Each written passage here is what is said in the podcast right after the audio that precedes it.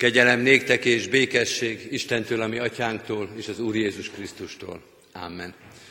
Ünnepi Isten tiszteletünket kezdjük testvérek a nyolcvankilencedik Zsoltárral, énekeljük annak az első verszakát fennállva, majd helyünket elfoglalva a második és a hetedik verszakokat. Az elsőt fennállva, az Úrnak irgalmát örökké éneklem.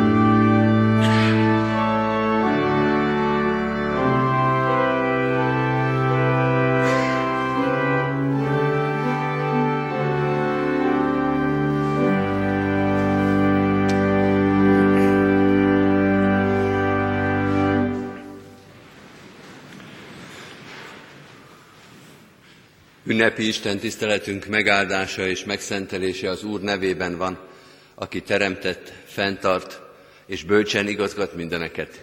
Amen. Halljátok az igét testvéreim, amint szól hozzánk a Zsoltárok könyvéből, a hatvanadik Zsoltárból, a hatvanadik Zsoltár valamennyi verséből a következőképpen. A karmesternek, a liliomok kezdetőjének dallamára intelem, Dávid tanító bizonyságtétele abból az időből, amikor a naharraimi és cóbai arámok ellen harcolt. Joáb pedig visszafordult és levágott a Sósvölgyben tizenkétezer edomi embert. Ó Isten, elvesztettél, szétszórtál bennünket, megharagudtál ránk, állíts helyre minket. Megrendítetted, megrepesztetted a földet, gyógyítsd be sebeit, mert megindult. Szörnyű dolgokat láttattál népeddel, bódító borral itattál minket. De jelt adtál az istenfélőknek, hogy megmenekülnek az íj elől.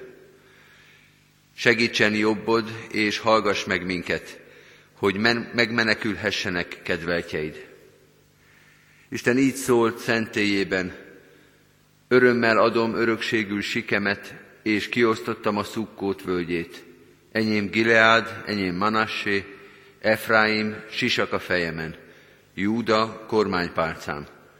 Moáb pedig a mosómedencém, Edomra teszem sarumat, Filiszteán diadalmaskodom. Ki visz el az erős városba? Ki vezet el engem Edomba? Csak Te, Istenünk, noha elvetettél minket, Te, Istenünk, bár nem jársz seregeinkkel. Adj nekünk mégis segítséget az ellenség ellen, mert az emberi segítség mit sem ér. Isten segítségével hatalmas dolgokat viszünk véghez, ellenségeinket ő tapossa el. Isten tegye áldottá igének hallgatását és szívünk befogadását, hajtsuk meg fejünket és imádkozzunk. Urunk, adj nekünk őszinte imádságot a szívünkbe és a szánkra. Add, hogy emberi szólamokon és frázisokon túl, sőt, inkább azok nélkül meg tudjunk szólítani Téged, és el tudjuk mondani mindazt, ami a szívünkön van. És segíts minket, hogy ne csak egyen-egyenként tehessük ezt, hanem közösségünkben, egyházunkban és nemzetünkben is el tudjuk mondani imádságunkat, könyörgésünket és reménységünket. Köszönjük, hogy így is megállhatunk előtted. Köszönjük, hogy a Te füled figyelmes a szavunkra, a Te szíved olyan nagy, hogy befogad egész nagy közösségeket, és a Te hatalmad átfogja ezt az egész világot. Segíts most erre figyelni. Nemzeti ünnepünkön, hadd tekintsünk rád ebben a közösségben is. Hadd legyen számunkra, az egész nemzet számára irányadó, irányadó a Te igéd. Hadd vigyük eléd bűneinket és reménységeinket, megfáradtságunkat, félelmeinket, és dicsőségünket és diadalunkat is. Legyen minden a Te kezedben. Legyen Tiéd a reménység, legyen Tiéd a bűnbánatunk, és legyen Tiéd a dicsőség is. Így áld meg ezt a mai napot, a Te igéd világosságával, igazságával és erejével. Tisztítsd meg a szívünket, az ünnepünket, a közösségünket, hogy egész életünkkel, közösségeink életével is a Te dicsőségedet hirdessük. Bocsáss meg, hogyha ezen csorba esett, hogyha egyen-egyenként vagy közösségeinkben vétettünk ellened. Bocsáss meg az engedetlenségünket, a hitetlenségünket. Bocsáss meg, hogy reménytelenséggel vétkeztünk ellened. Bocsáss meg, hogyha önmagunk ellen, egymás ellen, vagy idegenek ellen vétkeztünk és bűnöket követtünk el. Tisztítsd meg a közösségeinket, tisztítsd meg az életünket, hadd legyen az a Te dicsőségedet kereső és hirdető élet. Jézus Krisztusért, a mi Urunkért. Amen. Kedves testvérek, az a szentírásbeli rész, melynek alapján Isten szent lelkének segítségül hívásával üzenetét hirdetni kívánom közöttetek. Írva található a hatvanadik Zsoltárban, a már felolvasott bibliai részben. Most újra a tizenharmadik verset olvasom. Adj nekünk mégis segítséget az ellenség ellen, mert az emberi segítség mit sem ér. Eddig Istennek írott igéje.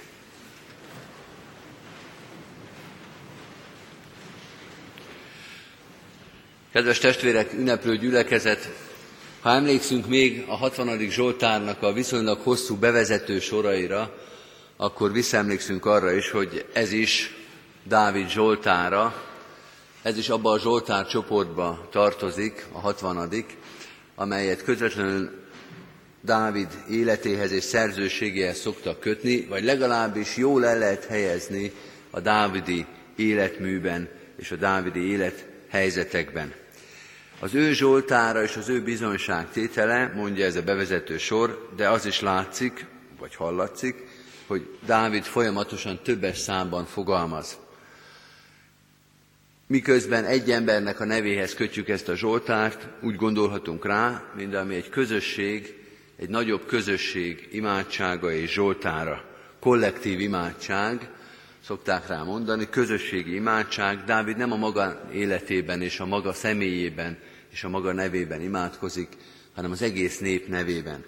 Végül is, mint király, ő is testesíti meg, ő reprezentálja ezt a népet.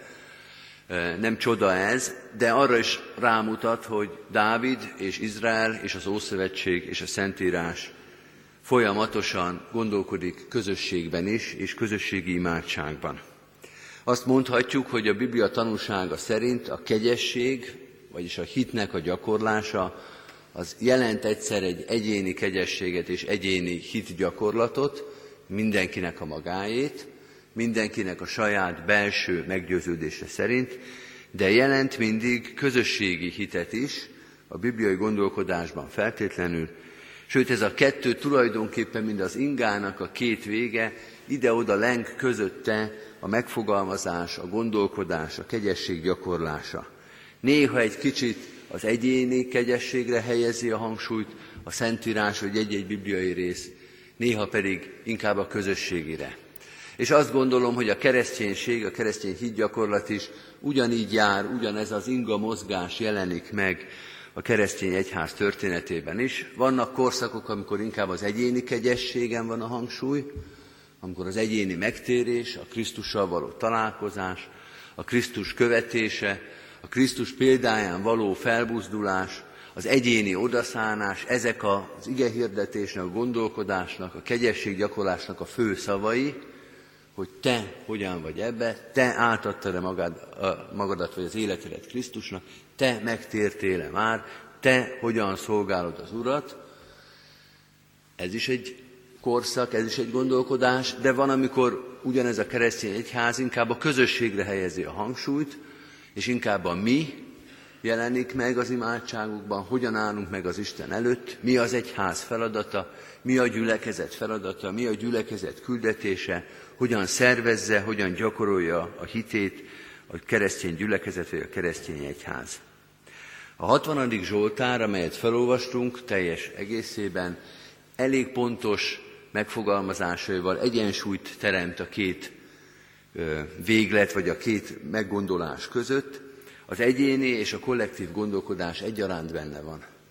Az egyénnek az Isten előtt való megállása, az egyén Istenhez való viszonya és bizalma, és a közösség, a közösségek, egy ország, egy nemzet, egy nép Isten előtti élete és Istenbe bízó hite. Mind a kettő megjelenik a hatvanadik zsoltárba. Így is fogalmazhatnánk, és egy nemzeti ünnepen, március tizenötödikén talán, ez is az első, amit meg kell fogalmaznunk.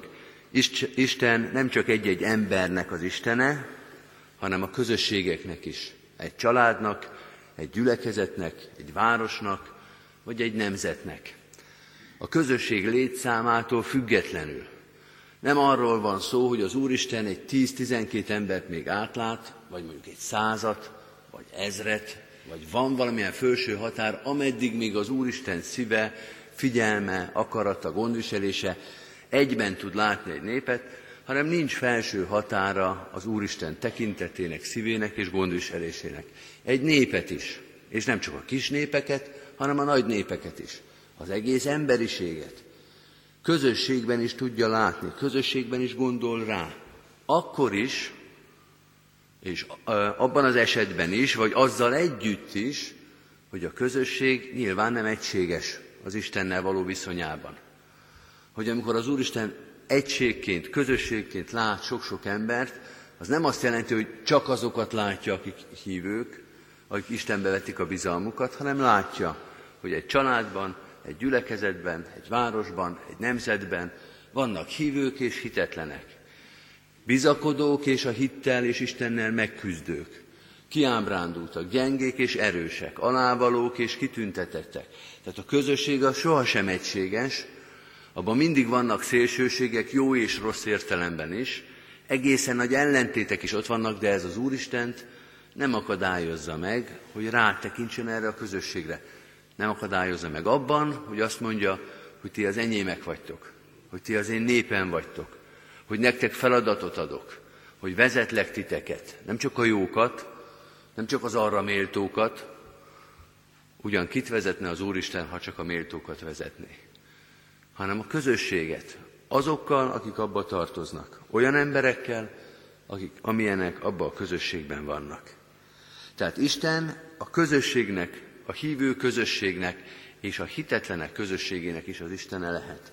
Ha ő akarja, ha ő kiválasztja, ha ő jónak látja, akkor közösségi szinten is beszél egy csoporttal, egy közösségre, mondjuk egy népre, mondjuk a magyar társadalomra és nemzetre nézve is van terve, van elvárása, ad neki segítséget, és meg is feddi, hogyha kell. Nem csak az egyént, hanem a közösséget is. Úgy vagyunk a hittel, kedves testvérek, mint sok sportágban a versenyek, hogy egyéniben is indulunk, és csapatban is. És mind a kettőben lehet jó az ember, sőt, el is válhat a kettő egymástól, hogy egyéniben kicsit gyengébb, de csapatban erős. Vagy fordítva, hogy a csapat az eléggé kullog a mezőny végén, de egy-egy egyén az kiemelkedhet benne. Tehát ez tényleg két külön verseny, de két verseny, két összehasonlítás, két valósága az életünknek, az egyéni és a csapathit, az egyéni és a csapatkegyesség. Egy nemzeti ünnepen, március tizenötödikén az Isten igének ez az egyik nagy üzenete, hogy a magyar nemzet, a magyar társadalom is ott állhat az Isten színe előtt. Nem csak egyénenként, nem csak a keresztény egyházak, nem csak a reformátusok, hanem az egész magyar nemzet mindenkivel, aki ide tartozik, mindenki, aki ennek a társadalomnak a része. A hatvan. Zsoltárnak tulajdonképpen a ragozása már ezt üzeni, amikor Dávid többes szám első személyben fogalmazza meg az imádságát. De persze ennél sokkal többet is megfogalmaz, a Zsoltár tulajdonképpen az ennél többre hivatott, az ennél többre, többet tűzte ki célul. Mert ez az imádság, ez a közösségi imádság, ez segítségkérő imádság. Segítséget kér, olvastuk is, valamilyen harci helyzetbe, kikkel, mikkel harcol, mindig az arámokkal, mindig ott a szomszéd kis népekkel, tehát egy konkrét helyzetbe szólal meg, de még mielőtt a segítséghez eljutnánk, hadd fogalmazzak meg még egy dolgot, vagy még egy fontos dolgot, hogy ez a Zsoltár hitvallás is. Azzal, hogy valakitől segítséget kérünk, ezzel tulajdonképpen hitvallást teszünk. Azt mondja, és a kiemelt ige ezt fogalmazta meg, hogy csak te segíthetsz. Ez a hitvallás. Hogy harcban állunk, hogy az életünk küzdelem, de tudjuk, hogy csak te segíthetsz. Adj nekünk mégis segítséget az ellenség ellen, mert az emberi segítség mit sem ér. A csak te segíthetsz, az azt jelenti, hogy neked van hatalmad, és azt jelenti, hogy te törődsz is velünk. Hogy szándékod is van arra, hogy segítsél. Hogy neked van olyan erős kezed, hogy amikor a mi erőnk már gyenge, vagy vesztésre állunk a harcainkba, akkor te még mindig győzhetsz, de ez tulajdonképpen csak egy erőfelmérés, fontos, de a másik része is fontos, hogy akarsz is, hogy reménykedünk abba, hogy te be is szállsz a küzdelembe. Fölösleges imádságokat nem mondunk. Olyan imádság nem hagyja el a szánk, amire azt gondoljuk, hogy az, úgy, az Isten úgysem fog segíteni, az, úgy, az Isten nem for, ö, törődik velünk, hogy az Isten nem keveredik bele a zavaros emberi ügyeinkbe, hogy az Istennek ez túl profán, hogy az Istennek túl alacsony a mi életünk, hanem azt mondjuk, hogy te foglalkozol velünk, tényleg elég alacsony az életünk, de neked nem derogál ebbe beleereszkedni, tényleg nagyon zavarosak az ügyeink, de te nem tartod magadat távol ettől, hanem eljössz és segítesz. Eljössz és részt veszel az életünkbe. Jézus Krisztusban így jelenik meg az Úristen az ember életébe. Ugyanaz, ami a hatvan. Zsoltárban megjelenik, hogy csak te segíthetsz, de hisszük, hogy te el is jössz. Hisszük, hogy te belebonyolódsz, ami zavaros, sokszor nehezen vállalható életünkbe. Hatalmad van, és szándékod van arra, hogy beavatkozz az életünkbe.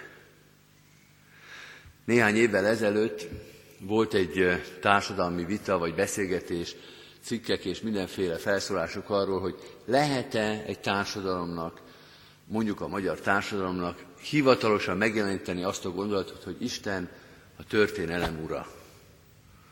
Hogy le lehet ezt írni, hogy a huszonegyedik században értelmezhető-e ez, hogy Isten a történelem ura. Kedves testvérek, nyilván ez egy társadalmi kérdés volt akkor, vagy talán még most is. Ehhez ez a Zsoltár annyit tesz hozzá, hogy a bibliai gondolkodásában ez evidencia. Ebből indulunk ki, hogy az Isten a történelem ura. Hogy ezzel nem vitatkozunk, ezzel kezdődik a hitünk. Hogy az Isten mindennek az ura, a napnak, a holdnak és a bolygóknak is, a csillagoknak is, a fizikának is, az emberi életnek is, és az emberi társadalmak életének és a történelemnek is. A napi történelemnek és az évszázados történelemnek is. Nincs olyan terület sem fontos, sem ö, lényegtelen terület, ami ne az Isten úrság alatt lenne. És az azt jelenti, hogy nem csak, hogy az övé tulajdonjogilag, hanem hogy bele tud avatkozni. Hogy az ő terepe. Hogy a legreálisabb vágyakozás, váradalom és reménység, hogy az Úristen ebben a történelemben megjelenik és valamit tesz. Van a bibliai teológiának itt kifejezése, amit főleg az ószövetségi proféták hitére alkalmaztak, ez az, hogy teopolitika. Nyilván a geopolitikából alakították, ugye a geopolitika az arról szól, hogy a földrajzi elhelyezkedés, hogy egy ország vagy egy nép hol helyezkedik el, az meghatározza a politikai lehetőségeit. Ezt a magyarok egész pontosan tudják, de persze mindenki tudja. És azt mondták, hogy ha van geopolitika, ha az meghatároz minket, hogy a Földnek melyik pontján élünk, mennyivel inkább meghatároz az a teó, az a teosz, az az Isten, akinek, akihez tartozunk. Hogyha a hegy és vízrajz, hogyha a szomszéd országok elhelyezkedése meghatározó, mennyivel inkább meghatározó a hegyet, a völgyet és az országokat teremtő Isten, aki ugyanúgy benne van ebben a történelemben. Teopolitika. Istennek a napi politikában, a történelemben legreálisabb megjelenése, ez az, ami benne van, nem csak a hatvanadik Zsoltárban, hanem az egész bibliai gondolkodásban. Persze nem jelenti ez azt, hogy nehogy átessünk a ló másik oldalára, hogy azt gondolná a Biblia, hogy minden, ami történik, az, az Isten akaratából történik. Nagyon sok minden megtörtént ezen a világon, akárcsak ebben az évben is, de a történelem során, ami nem egyezett az Isten akaratával, és megtörtént. De azt igenis jelenti, hogy Isten a történelem ura, hogy ez a történelem az Isten terepasztala, az Isten beavatkozási területe, az Isten munka területe, és amikor, és ahogy, és amilyen céllal az Isten akar, cselekszik ezen a terepasztalon, ezen a történelmi térben. Nemzeti ünnepünkön, március tizenötödikén, de bármelyik napunkon azt mondhatjuk, hogy az Isten azt üzeni nekünk, hogy Istennel együtt kell tudnunk látni a nemzetünk életét, a nemzetünk életét, ünnepnapokat és gyásznapokat együtt, az Isten színe előtt és az Isten terepasztalán kell, hogy, el, ö, hogy elképzeljük. Ezért indokolt például Isten tiszteletet tartani március tizenötödikén, ami nem egy ügytörténeti ünnep, nem Jézus Krisztus életével van összefüggésbe, hanem a közösségünk életével van összefüggésbe, és a közösségünk tartozik ehhez a megváltó úrhoz. Kedves testvérek, még egy gondolatot engedjetek meg, mert van itt egy szó, amelyet nem szabad és nem is lehet megkerülni. Talán az sem túlzás, hogy a tizenharmadik versben ez az egy szó, ami igazából érdekes, ami igazából lényeges. Ez a szó pedig az, hogy mégis. Adj nekünk mégis segítséget az ellenség ellen. Adj nekünk mégis segítséget. Ha az előbb azt mondtuk, hogy ez a segítségkérés, ez tulajdonképpen hitvallás, akkor most azt kell mondani, hogy ez a szó, amit a magyarban mégissel fordítottak, ez pedig bűnvallás. Ez bűnvallás, ez bűnbánat az Isten előtt. Azt mondja a tizenharmadik vers, segíts nekünk Istenünk, bár tudjuk, hogy nem érdemeljük meg. Ha segítesz, akkor az mégis segítség lesz. Az annak ellenére lesz segítség, hogy mi ezt nem érdemeljük meg, hogy mi eljátszottuk a bizalmadat, hogy mi vétkeztünk ellened. Vagy hogy a harmadik versben, tehát a Zsoltár tulajdonképpen első sorában fogalmaz, ó Isten, elvesztettél, szétszórtál bennünket, megharagudtál ránk, állíts helyre minket. Innen indul az imádság, hogy Urunk, mi vétkeztünk ellened, és te haragszol ránk, és amit ránk hoztál, az a te jogos büntetésed, és mégis arra kérünk, hogy segíts. De ebből a helyzetből mi tudjuk, hogy ennélkül a mondat nélkül önáltatás ez a mondat. Ezt a mégis oda kell tenni, hogy lássad, és mi se felejtsük, hogy ezt nem érdemeljük meg, hogy ez nem jár nekünk a segítség. Hogy nem arról van szó, hogy az Úristennek mindig a hátunk mögött kell állni, sőt, mindig előttünk kell járni, és akár merre megyünk, ő tisztogassa előttünk a terepet. Kölcsei Ferenc ugye ezt úgy fogalmazza meg a himnuszban, hogy haj, de bűneink miatt gyúrt harag kebletben. Amikor a történelmi traumákat soroljuk fel, akkor a bűnvallással kezdjük. Hogy a te jogos haragod lehet az, hogyha az országunkat végverték, ha feldúlták, ha ugyanaz történt, mint a hatvanadik Zsoltárba, hogy a földrajzi nevek, amelyeket itt sorolunk, az most már mind másik országhoz tartozik, hogy a szomszédaink ránk törtek, hogy leigáztak minket, hogy ez a te büntetésed, mert haragszol ránk, és mégis azt kérjük, hogy segíts. A hatvanadik Zsoltár együtt látja a történelmet és az Úristent. De nem csak azt jelenti ez, hogy az Úristen az dicsőség, az Úristen az győzelem, hogy az Úristen, ami nagy-nagy dobásunk, hogy majd ő mindig megsegít minket.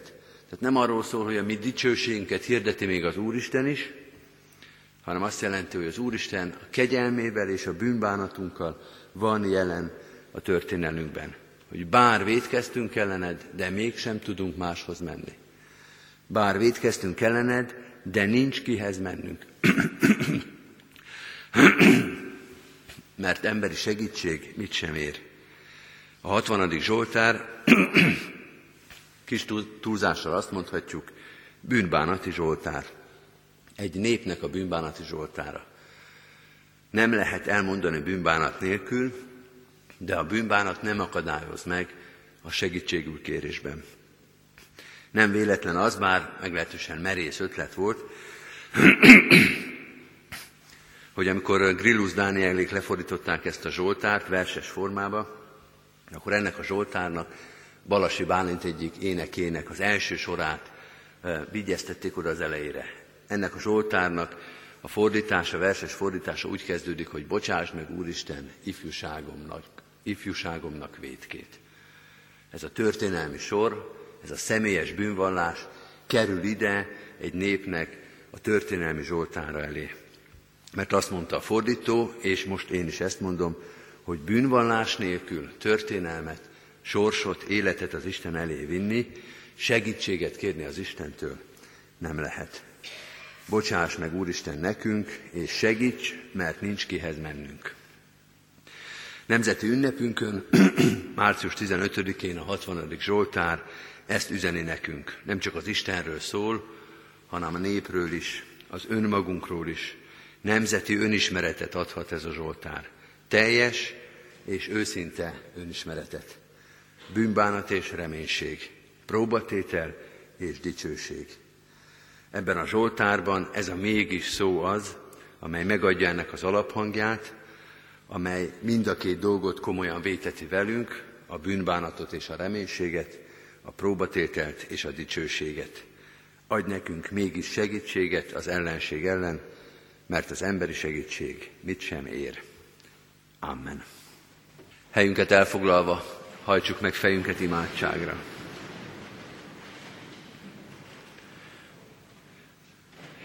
Könyörülő Istenünk, fogadd el bűnbánatunkat, amikor hozzád kiáltunk. Bűnbánatunkat egyen-egyenként, és bűnbánatunkat és bűnbocsánat kérésünket közösségeinkben. Bocsáss meg, ha vétettünk a te felséged ellen. Bocsáss meg, hogyha szeretetlenek voltunk, ha figyelmetlenek voltunk, ha érzéketlenek voltunk, ha mások élete, szenvedése, értékei nem voltak kedvesek előttünk. Légy irgalmas hozzánk, mert ha te nem kegyelmezel, ha te nem irgalmazol, el kell pusztulnunk. De hisszük, hogy mindezzel együtt hozzád fordulhatunk, hogy te mégis megkegyelmezel, hogy mégis segítesz, hogy mégis megállhatsz minket. Ez a mégis, ez a hit és ez a remény tart minket életbe, tartotta meg gyülekezetünket, városunkat, nemzetünket, az egész emberiséget, nemzedékről nemzedékre. Újuljon meg rajtunk ez a te kegyelmed, mert most is szükség van erre a mégisre. A napi bűnök, a nemzeti, társadalmi nagy vétkek és szeretetlenségek mind-mind hozzád kiáltanak. Segíts nekünk ezeket mind letenni eléd, hogy az életünk, a nemzetünk, annak minden tagja téged dicsérjen, hogy az életünk ne szégyent hozzon a te nevedre, hanem dicsőséget. Így kérünk áldást magyar hazánkra, nemzetünkre, egész közösségünkre, a körülöttünk élő népekre. Légy velünk a te szereteted és kegyelmed szerint. Old fel békességben és szeretetben mindazt, amit mi elrontottunk. Segíts megbocsátani és bocsánatot kérni. Segíts megengesztelődni a másik iránt. Te teremts ott békét, ahol az emberi segítség, az emberi béke teremtés nem ér semmit. Ahol szeretetlenség van, egymás megutálása, megvetése, elutasítása van. Te segíthetsz, és neked van csak hatalmad, hogy békességet és szeretetet hozz a világra. Köszönjük, hogy ezt újra és újra megtapasztaltuk, hogy átélhette a nemzetünk is, népünk is, társadalmunk is, hogy a te jelenléted békesség, hogy te ott is áldást, ott is gyümölcsöt, ott is eredményt tudsz adni, ahol az emberi lehetőségeink végképp beszűkültek. Segíts nekünk ezt újra megélni, hogy legyen áldássá, legyen épülésé, gyümölcs termővé az életünk, nem csak emberi értelemben, hanem a te igéd szerint is. Így kérünk szeretetet, egymás elfogadását, odafigyelést, türelmet egymás iránt. Áld meg ezeket a heteket, hónapokat, hogy az ne sebeket okozzon, ne eltávolítson embereket egymástól, hanem közösségbe vonjon. Ezzel a hittel és reménységgel könyörgünk a körülöttünk élő népekért, az egész emberiségért. Benne a teherhordozókért, azokért, akiknek a vállát kereszt nyomja. Betegség, vagy szorongás, vagy gyász, vagy félelem, szeretetlenség, vagy kilátástalanság. Annyi fájdalom és seb van ezen a világon, annyi minden égeti a mi szívünket is. Urunk, tartsd ezeket számon, és segíts, gyógyíts, vigasztalj minket ezekben a helyzetekben. De könyörgünk az erősekért is, azokért, akik mások terhét tudják hordozni, akik szolgálatukkal, segítségükkel másokat emelhetnek fel. Add, hogy ezt meg is tegyék, nem magukért, ne az elismerésért, hanem a te szeretetedért. Így áld meg a gyülekezetünk szolgálatát is, minden közösségünket, intézményeinket. Áldást kérünk a városunkra is, amelyben élünk és most együtt ünnepelünk. Te adj békességet és gyarapodást itt is, Jézus Krisztusért, a történelem uráért, a te szent fiadért. Amen. Most vigyük egy csendes percben imádságunkat Isten elé. Amen. Az Úrtól tanult imádságot együtt és fennállva mondjuk el. Mi atyánk, aki a mennyekben vagy, szenteltessék meg a te neved. Jöjjön el a te országod. Legyen meg a te akaratod, amint a mennyben, úgy a földön is. Mindennapi kenyerünket add meg nékünk ma. És bocsáss meg vétkeinket, miképpen mi is megbocsátunk az ellenünk vétkezőknek. És ne vigy minket kísértésbe, de szabadíts meg a gonosztól, mert tiéd az ország, a hatalom és a dicsőség mind örökké. Amen. Imádságunkat, nemzeti imádságunk a himnusz eléneklésével fejezzük be.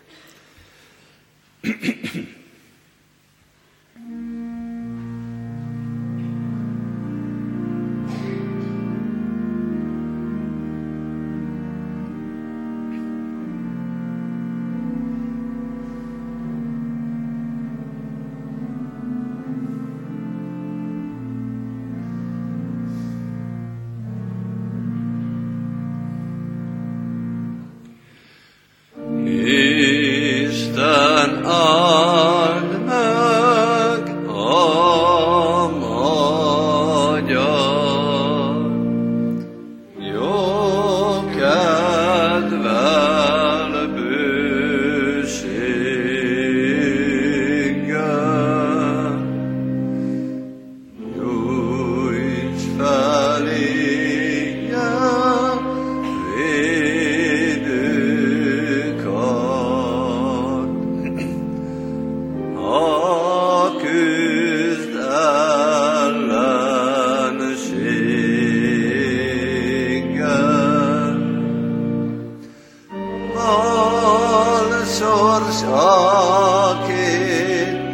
régen tér. Hozz rám így ezt a bűn, mert üdvöttem már a nép a múltat.